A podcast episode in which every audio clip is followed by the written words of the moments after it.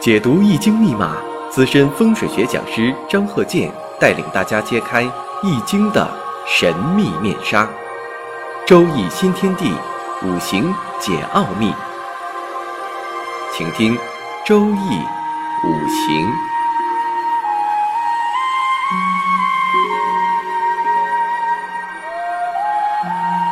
上山微电台荣誉出品。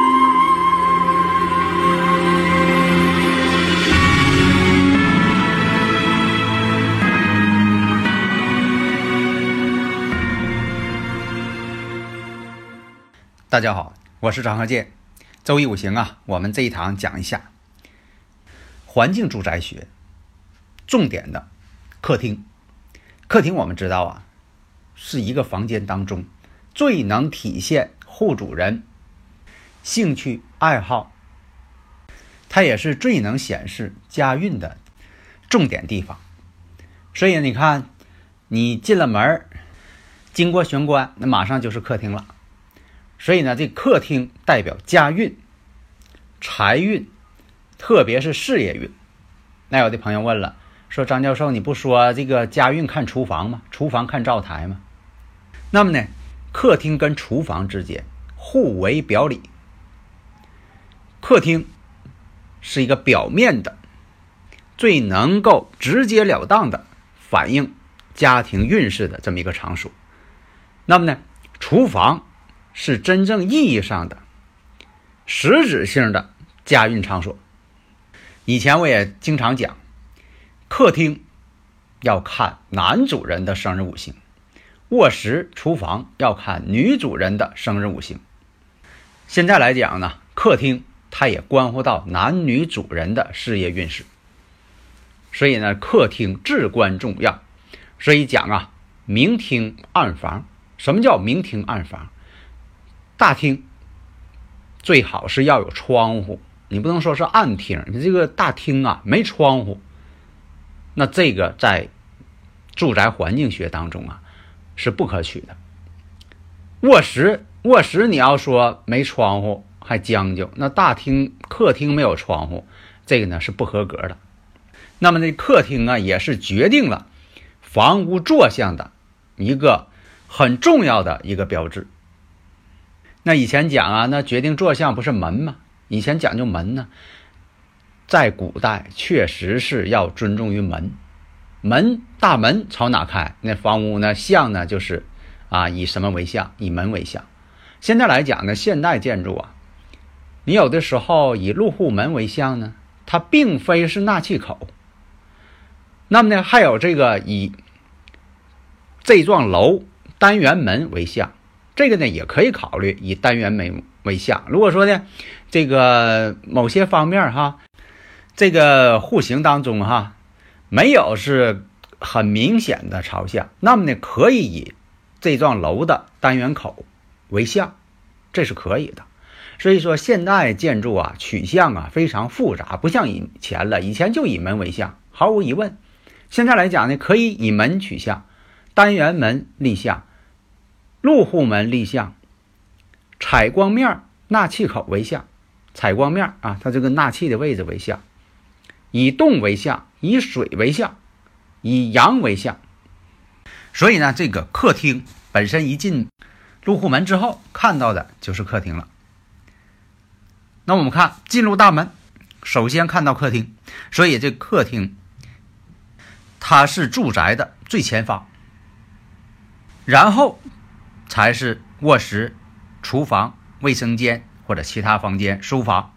在以前我们知道啊，你像说一进门之后就是卫生间，有那种房屋啊，一进门就是卫生间，要不对面是卫生间门，要不就是你这一进门之后玄关左边或者右边是卫生间门。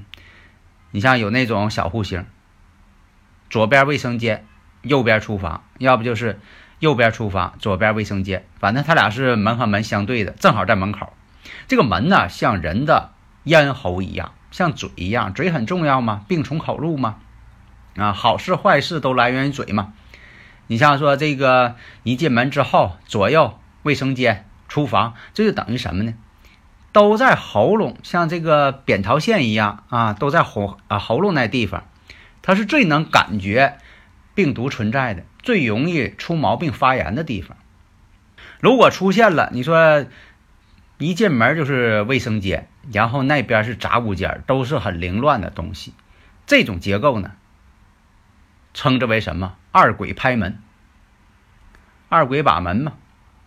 所以呢，选户型很重要。如果说选择这种，你说小户型它就是这样啊。还有一些呃办公楼、商用、商住两用等等，这种户型特别多。还有那种开放式的，那左边呢就是那个灶台，也没有一个准确的一个厨房位置啊。对面呢就是卫生间啊，这个灶台呢又是开放式的这种，这种结构呢一定要进行五行上的一些化解。和规避，那么在住宅环境学当中，以前我讲过，遮挡化避斗。遮，那就是遮拦，看能不能在五行上呢进行一些啊回避。要根据房屋的坐向，一定要根据坐向来进行使用颜色、材料啊什么物件，它跟坐向有关，你不能说千篇一律。另一个呢，还要根据自身的生日五行，两个都要参照。你要是坐向。你是这个亥山巳相啊，丑山未相啊，子山午相啊，癸山丁相啊，乾山巽相啊等等，根据不同的坐向，那么呢，飞星呢，悬空飞星也不一样，根据这个呢来进行一些化解调整，不能说的千篇一律，什么都一样啊，不管什么病都吃一种药，那肯定是不行。所以讲呢，对症下药，一把钥匙开一把锁。所以啊，什么是旺财局？什么是退财局？假如你进大门，你见面就是厕所，那这种情况呢，就叫退财局。而且从现实生活当中，也不利于隐私。你说卫生间本来是在里边的，你非得这一进门之后就是卫生间，所以呢，不能够完全倒置。那进门的就是客厅，然后呢才是卧室啊。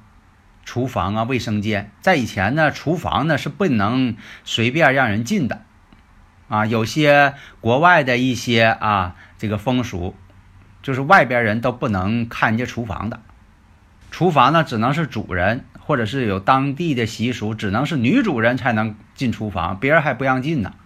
从生活角度也是一样啊，那你说这个卫生间一进门就能看到。你不管是感官也好，啊，气味也好，你收拾干净不干净是吧？第一印象就看到了，这样很不能保护隐私。所以大家呢，如果有理论问题，可以加我微信幺三零幺九三七幺四三六，咱们共同探讨研究，是吧？实际生活也是一样啊。如果说你一敲门啊，这边主人啊给你开门了，然后呢，你找某某某，结果呢？他跟你边上那个大门口，他有个厕所门，他从那厕所门里钻出来了，双方都很尴尬。如果卫生间呢是在深处，那么呢，他听到你声音之后，比如说是他的孩子啊替他开的门，你进来之后可以在玄关换鞋，然后走入大厅等他，然后呢他在后边呢从卫生间里出来，是不是？哎，这样很自然，双方呢也不会太尴尬。那么客厅呢，以前讲沙发的位置。电视的位置很重要，现在也有是呃不放置电视了。那么呢，沙发总是要有的。沙发呢，并不是说因为啊，你说我这个专门供我休息的，这倒是一方面，它的实用功能啊是供大家休息的。那么呢，这个沙发的位置代表什么地位？你坐第几把交椅啊？沙发代表社会地位，就是一定要在官位财位上做官做财嘛。所以沙发一定要在好的位置。那么，电视背景墙，无论你放不放电视，最好明亮一些，因为这个电视背景墙呢，代表前途，有地位，有前途，前途光明，一定要有灯罩，有灯罩财运到。那么呢，你说这个电视背景墙后边啊，也是卫生间，那这种设计呢就差一些，有些户型千奇百怪。那么客厅的形状也很重要，你是正方形的，还是说不规则形态的 L 型的？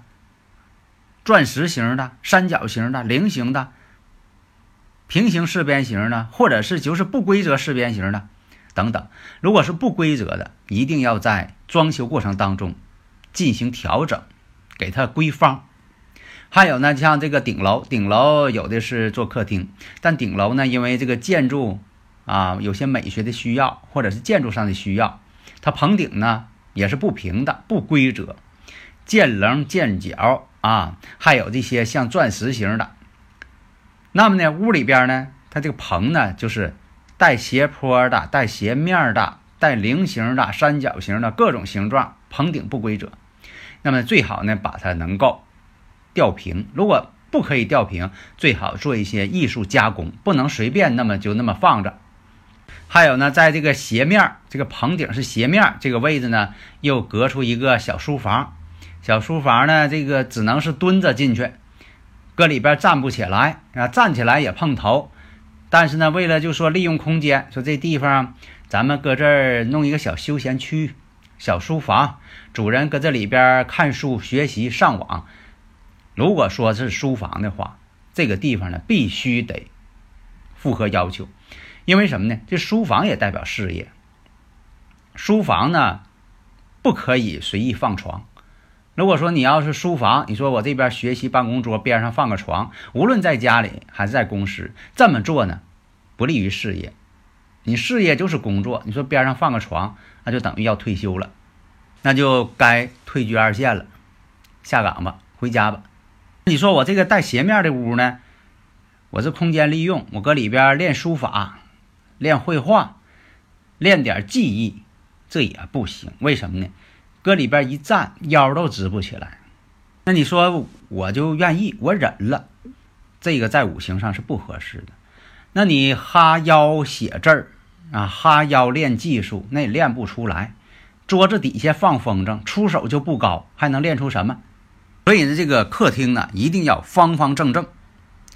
当然了，咱也不需要说的这个必须得这个像四方似的啊，长边啊，不管长宽啊，全都四方的，不要求那样。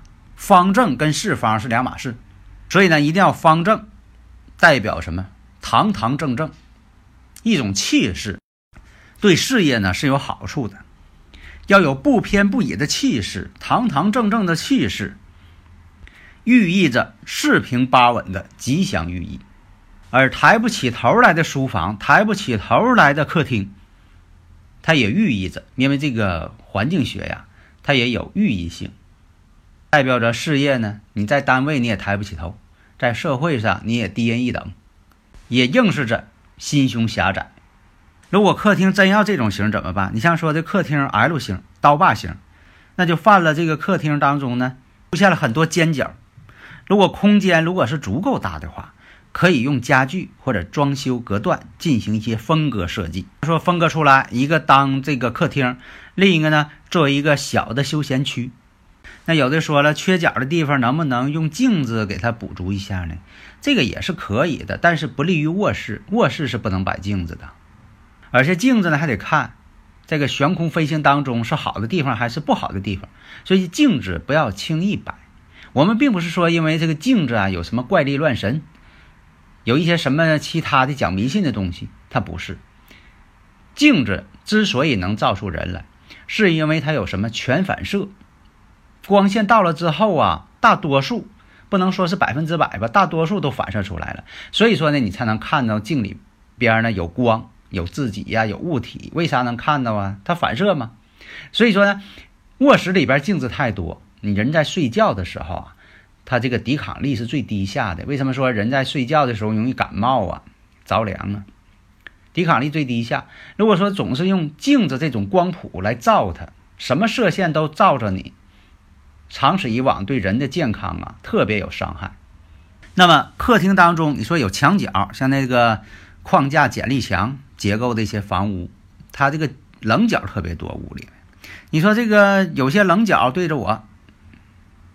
屋里当中出现了尖角煞、飞刃煞，那么呢，第一种方法可以用家具来阻挡、遮挡画壁斗嘛，或者在装修的时候改成圆形，或者简单办法，你说我摆个鱼缸，当然了，你五行当中得喜欢水，不喜欢水的别轻易摆鱼缸。